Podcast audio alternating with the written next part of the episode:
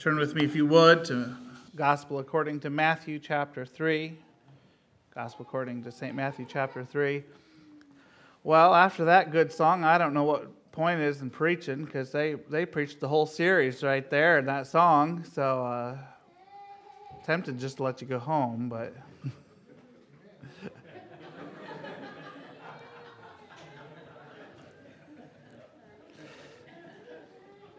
It's a good thing, Brother Dean, that, uh, that, uh, that I don't have low self esteem. You, you just run me right to the ground.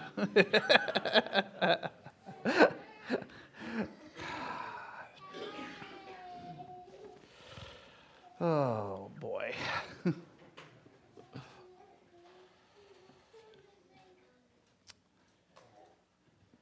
Gospel according to St. Matthew, chapter 3 invite you to stand with me for the reading of God's Word.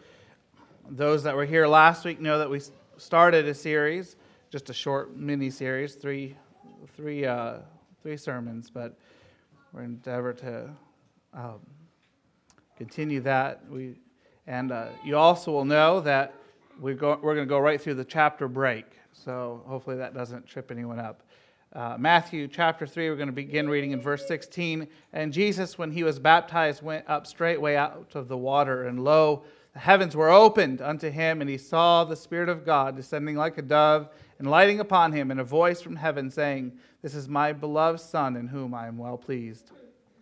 Then was Jesus led up of the Spirit into the wilderness to be tempted of the devil. And when he had fasted forty days and forty nights, he was afterward and hungered. And when the tempter came to him, he said, If thou be the Son of God, command that these stones be made bread. And he answered and said, It is written, Man shall not live by bread alone, but by every word that proceedeth out of the mouth of God. Then the devil taketh him up into the holy city and setteth him on a pinnacle of the temple. And he said unto him, If thou be the Son of God, cast thyself down.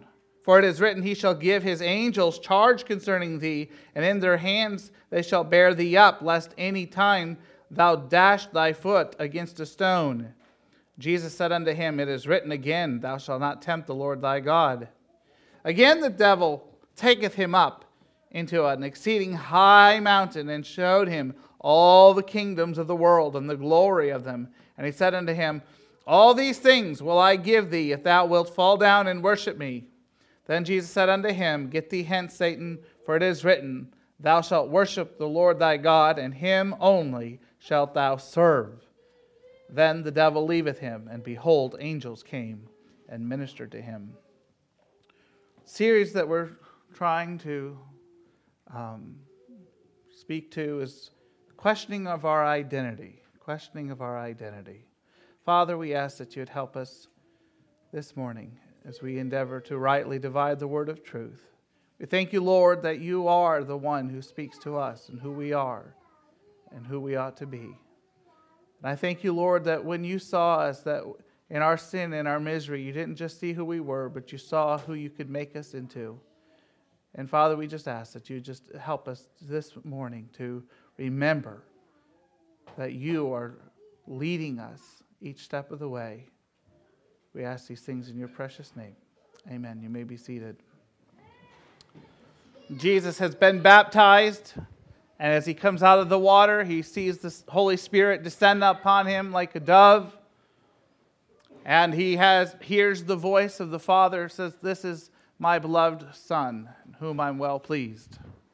And from there, the Holy Spirit leads Jesus into the wilderness in order to be tempted.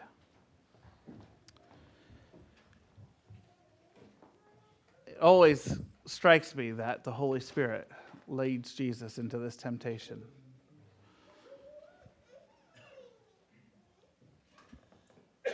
Jesus goes willingly where the Holy Spirit leads him, goes into that place, desert place, that place of, of wilderness and unknowing 40 days and 40 nights he fasts. And when Jesus is alone, he's weak, he's hungry, he pounces. And the question are we having trouble, Chase? Okay. Uh, the question that Satan is asking Jesus is, Who really are you? Who really are you? He begins the first temptation with this little phrase If thou be the Son of God. And do you notice that in this second temptation, Satan uses that same phrase If thou be the Son of God. And it is the accuser's job to slander God to us and us to God.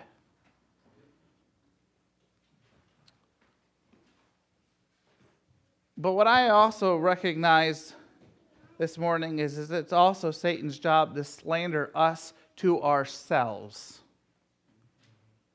to slander us to ourselves. What, what great skill in lying when you can fool the very person that you're speaking to about themselves.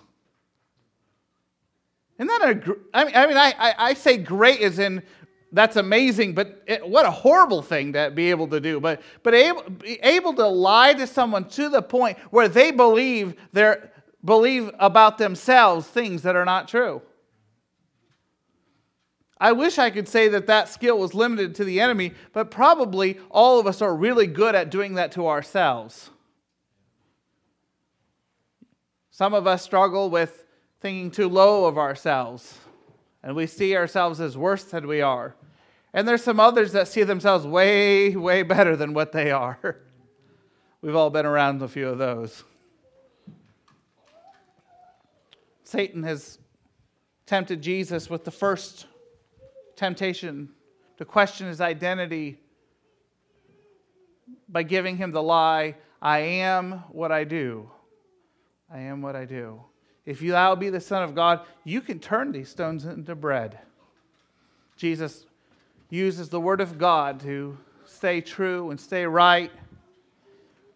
And so Satan begins his second attack on who Jesus is and his identity by saying, If thou be the Son of God.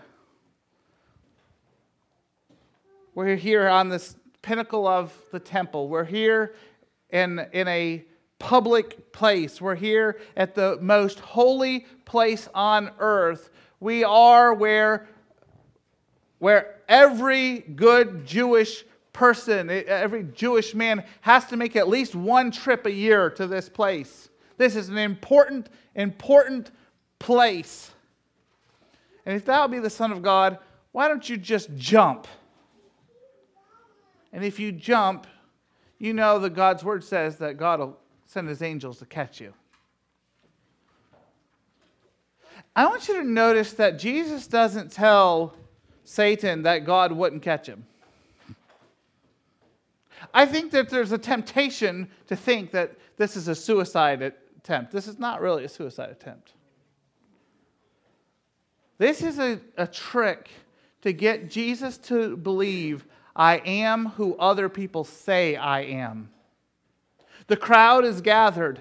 It's, I, I, suppose that perhaps this is even the time of, of the sacrifice, maybe the morning sacrifice or the evening sacrifice. The men especially have gathered, but the women as well, maybe some children. There's a, there's a throng of people there to worship the Lord. And if Jesus jumps and the angels catch him, wow, what a miracle. Wow. Everyone will believe that Jesus is the Messiah. What else could you believe? I mean, this is a public display of his might and power. He goes from an unknown to a celebrity like that. That's hard to do. It's getting easier now with YouTube and Instagram and I didn't I just realized in the last few years that there is a, a, a new job. I didn't this is a, a new thing called an influencer. Have you ever heard of that such a thing? You can be an influencer. And all you have to do is if you're an Instagram uh, influencer, all you got to do is take pictures and post them on Instagram, and you get a whole bunch of people to follow you. It's like, that's a job? And get this, you if you're really if you're a really good influencer, these destination vacation places will let you go there for free if you're willing to take so many pictures of you at this destination resort, destination vacation, and you get to have a free vacation because you're an influencer. Just this week, there was a, a fall by an actress, got caught up in the college scams and her daughter, who is an influencer, I can't imagine this is a job, but it, people do it. They make a lot of money doing it. Just boggles my mind. She is upset at her mom. She believes her mom's crimes are going to ruin her career. I, I, a career of having pictures taking of yourself and putting online. I just, I'm sorry, I'm getting old. I know it. But she's upset at her mom because her career could be ruined. She's an influencer. Her job is predicated on what other people think she is. Wow. We can go from, with the, with the internet, you can go from a nobody, put a few songs on YouTube, and suddenly you're Justin Bieber. And whether you think that's a good thing or a bad thing probably depends on your age.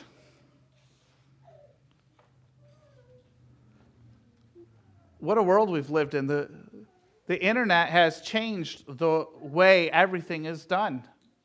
And now, and now we've gone to the place it used to be that you had to have certain credentials to, to have an opinion heard. There were only so many newspapers, there were only so many radio programs, and only the best of the best were allowed to give their opinions. Now we have 24 hour news cycles and we have blogs and vlogs and, and I don't even know what all we have. And everyone has a right to express their opinion, and that's true. But the problem is, is everybody's consuming everybody's opinion and considering them all equal. And there's where this danger becomes is everyone's opinion is considered equal, and we have no experts and we have no people that have risen to the top. It's everyone has an equal say.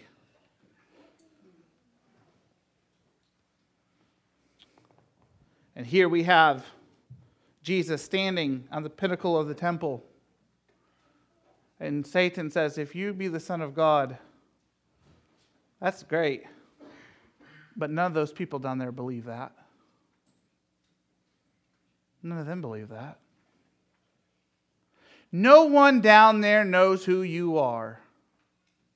They're gathered there, they're sacrificing. If you're the Son of God, they're sacrificing to you. And they don't know it. They're down there and they're singing worship uh, psalms that David wrote. They're, maybe they're singing the psalm about, about Christ and, and his sacrifice that he's going to make. One of the David's great messianic Psalms, I can, it would just be like the enemy to do that. Coordinate the whole deal. And they're singing about their coming Messiah. And Satan says, they don't believe that you're him. They don't know you. All you have to do is jump. All you have to do is jump. And if you jump, you know that God will send his angels to catch you. You know he will. You're, the, you're his beloved son. You're, if you are really that, if, if the Father really spoke to you and you really are God's son, you will be okay.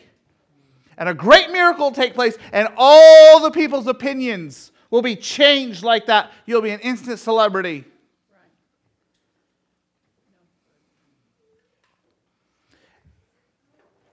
And the challenge for us today, as this has become easier and easier, is that we will trade our integrity for celebrity status. We'll trade our integrity for to be a celebrity. And how dangerous this is. How dangerous this is. It's dangerous, first of all, because often people are wrong.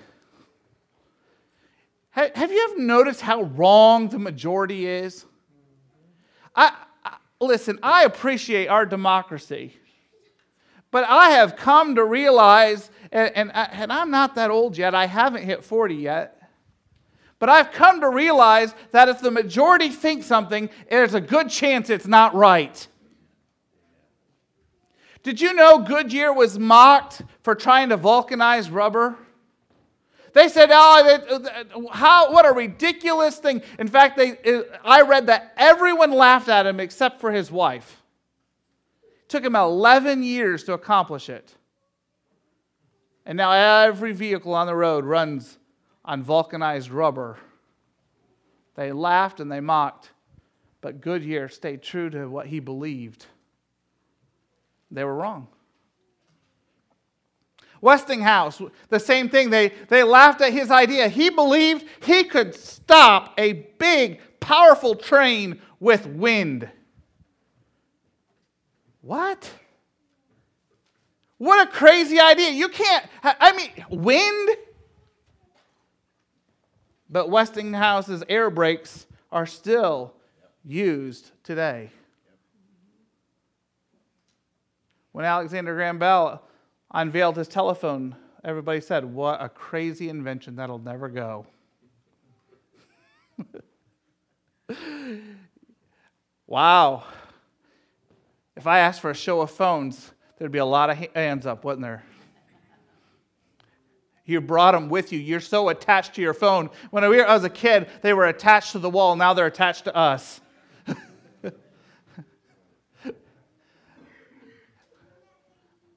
They were wrong. The crowd was wrong. I found this amazing. In the 1800s, when the bathtub was invented, all the doctors decried it as a terrible thing, said that, that people would get, uh, uh, develop rheumatism and that have lung issues. And even the city of Philadelphia banned their use in the city because they were a public hazard. And I hope every one of you has a bathtub at your house. And I hope you used it recently. They were wrong. You say, oh, that most of those are from the 1800s, early 1900s. You're, you're, that, no, no, no. Well, did you know in the, I think it was 1950s, that the cigarette companies, I believe it was Marlboro, that had a, ran an ad that said that nine in ten doctors prefer their brand of cigarettes. In fact, I know a lady who died of lung cancer. The doctor told her that she needed to stop smoking, but she saw that there was a pack of, of cigarettes in his white jacket. And she said, Well, if he can smoke, I can too. Not great logic. Still killed her. Still killed her. The crowd was wrong. The crowd was wrong. And we have debates going on right now. And it's just that some of the debates that we have are just plain silly. You know, uh, I read this week, and I, I love this. There's a new study has shown that we can get people to believe anything if we start with the phrase, a new study has shown. some of you got it, some of you will get it later. It's all right. Isn't that what they do? Listen to the news. New study has come out, it's shown. It's like, and then two weeks later, a new study has shown that study's wrong, then, and we're right. And it just backwards and forth. We don't even know what to believe anymore.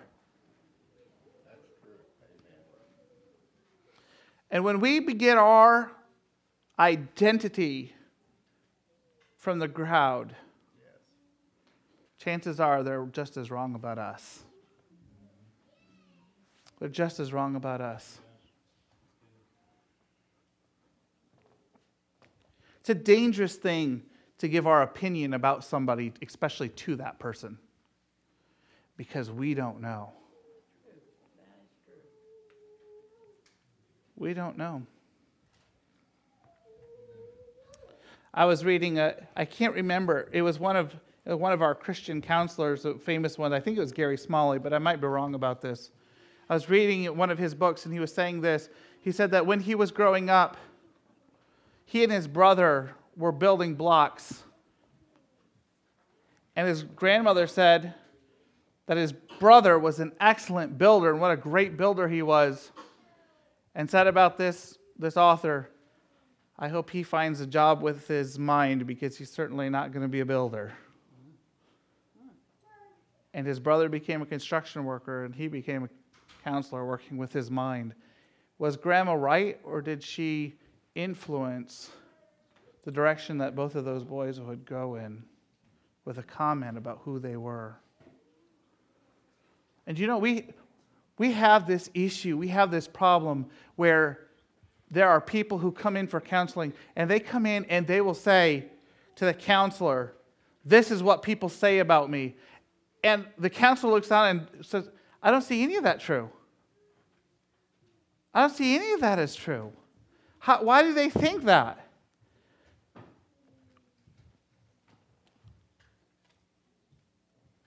And we've got to help them to find out who they really are because they've spent their whole life believing that they're something because that's what they were told they were. It's true, our children will either live up or live down to the expectations we have of them. And we better be careful with our opinions, especially when we voice them where they can hear them. But we have a responsibility ourselves not to just buy everything that we hear because the crowd is often wrong. Another reason it's dangerous is because it's a form of slavery.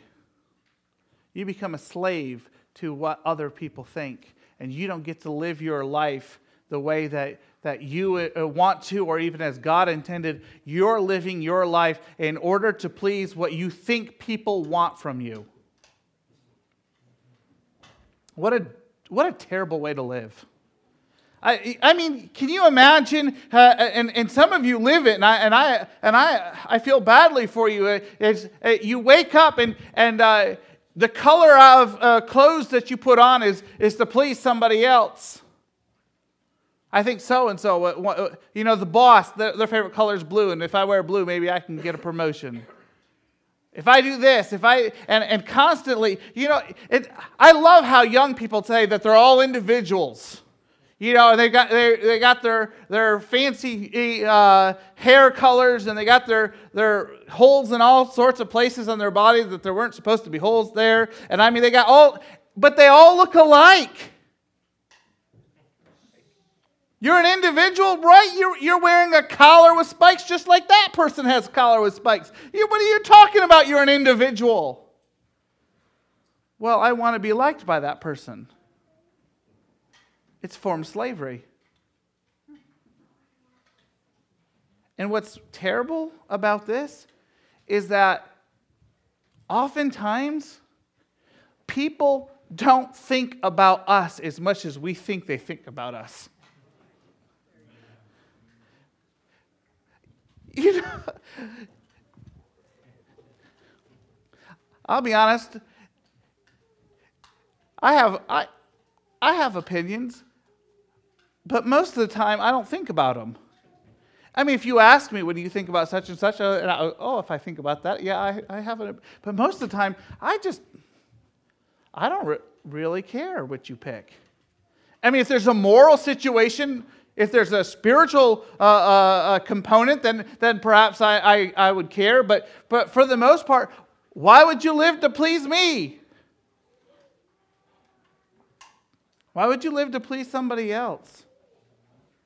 And you know, I, one of the things that I, I believe has happened and causing the increase in the divorce rate is because people are not ever been true to themselves as young people. They're always trying to please other people and they get married and they've always pretended to be somebody they're not. And they wake up one day and they realize this is really, really dumb. I'm not who I am, who I want to be. I'm not who I, I'm not behaving the way that I, who I should be. And then they question their marriage and did I, and, and all of a sudden they, they throw away their whole life because they've lived so long being somebody that they're not. It's a terrible way to live.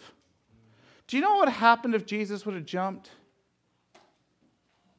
They would have demanded that he free them from the Romans.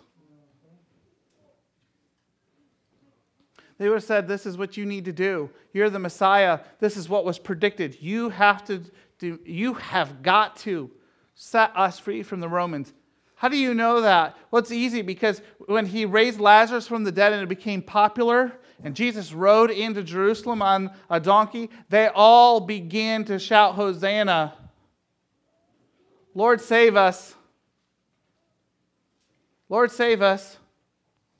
Set us free from the Romans. It's all that matters is that, that we be free from the Romans. That's the only thing that matters. And I mean, we found our Messiah because he can go along the battle lines. After the battle, he can go and he can raise our, our men from the dead and they can go back and fight. The Romans don't stand a chance if we've got an unlimited number of men. We finally found. You can don't even have to go that far. You can go back earlier into Jesus' ministry after the feeding of the 5,000. What happens? People start following him around for handouts, for free food. And Jesus turns around and says, There's not going to be any more free lunches. And they said, Then we're going home. Jesus refused to be a slave to the opinions of other people. And he taught us a valuable lesson when he said to Satan, I'm not jumping. It is written not to test the Lord your God. I'm not putting God to the test. I'm not going to see whether he jumps or whether he's going to send his angels to catch me or not. I'm not going to put him to the test because this isn't what God wants me to do. And you know, we're in real danger in our current culture with celebrity pastors.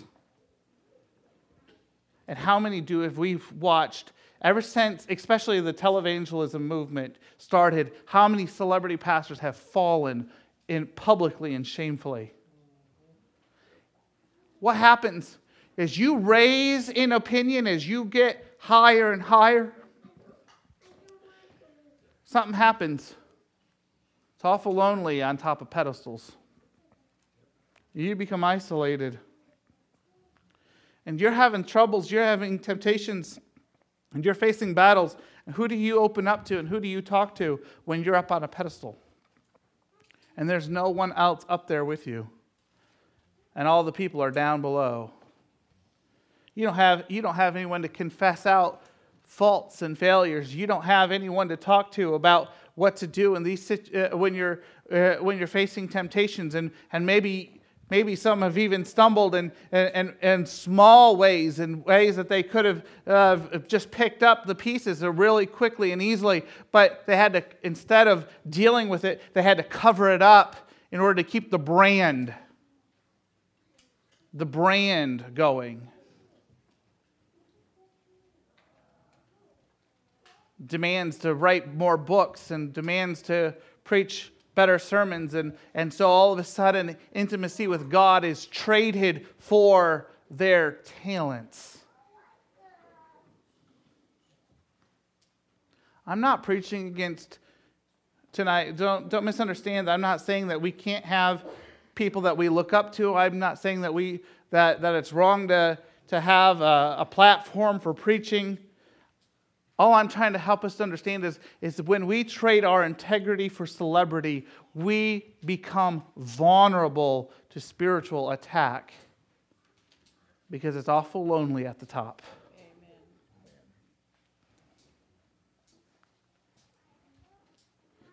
Here Jesus says, if he jumps and he's, the angels catch him and he's suddenly the hero and he's the Messiah and the temptations come, give us freedom from Rome. That's the most important thing. And you know, I have to believe that Jesus really felt badly for the occupation of Rome for, over his people. I think it hurt him. I think he hated it. I think when he saw the abuses by Roman soldiers, I think it caused him to weep. I believe that if Jesus uh, could have, he, he would have overthrown the Romans because he hated what they were doing to his people. He would prophesy over Jerusalem that they would be destroyed by the Romans on the day of his triumphal entry. He'd tell, he'd warn them and say that there would not be one stone upon another as he was there at the temple. He saw it coming. He could see the bloodshed. He knew, as those children that he was holding and blessing, he knew that some of them would die in the war. He knew some of them would starve to death as, as grown ups. He's, he's blessing these children. He knows that they're going to be scattered around uh, the known world. As adults, it was only going to be about 40 years later. He knew it. He saw it coming. He prophesied it more than once.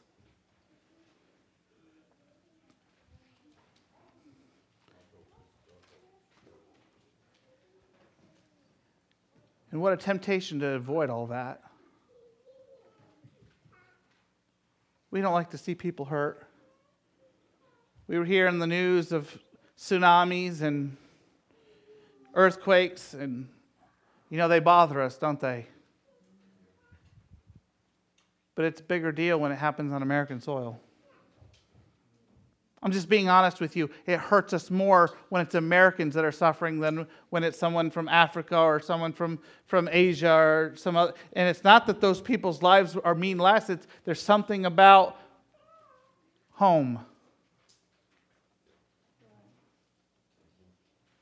I believe Jesus really hurt over it. In fact, enough to cry over it, weep over it.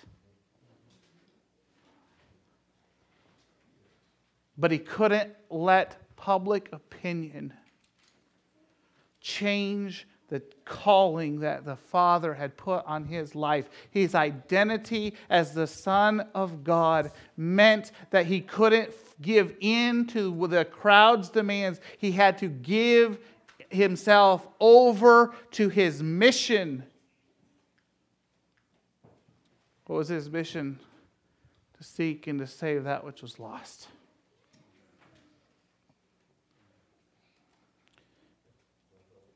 And as we stand as sons and daughters of the King, there's a lot of pressure on us to give in to the demands of a culture that demands tolerance.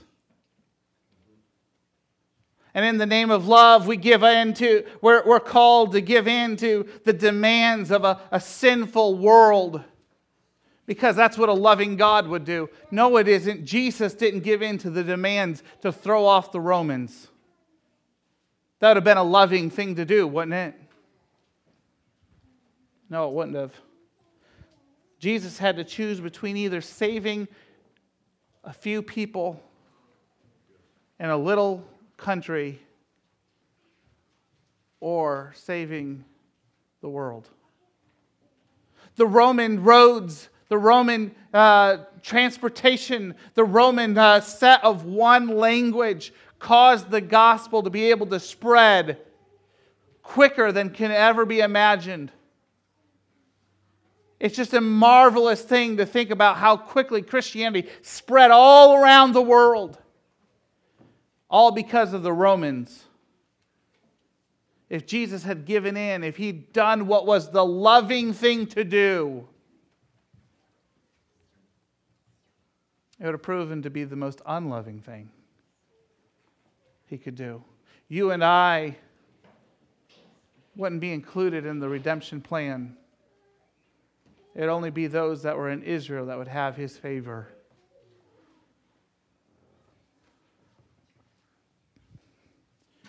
The world's demanding that the church change its identity. It's demanding that you and I change our identity. And what's sad is the church is giving in to that pressure. They're redefining, they're redefining who God is so that we will, can give in. So that we can give in, you know, using nice scriptural language. Just this week, I was listening to a noted scholar, biblical scholar, doctor in front of his name, smart man, very smart. I could tell by listening to him he was smart. But he said these words. He says that it's that we believe a lie when we say that God is love and just. Because only in scripture scripture only says that God is love, never says God is just. It's like, really? And I read, uh, so I went to the scripture. I was, I, was, I was surprised by this, and I found lots of places where it says that God was the God of justice. But it didn't say God is just. I was like, hmm. And then I found over in Zephaniah prophecy concerning Christ, and it said that he is just. I said, that smart man is selling a lie to get us to believe something about God that isn't true. In fact, his words were when we say that God is love and he is just, he says that we are diminishing God. No, we're not diminishing God. He was diminishing God by taking away from God who he claimed to be.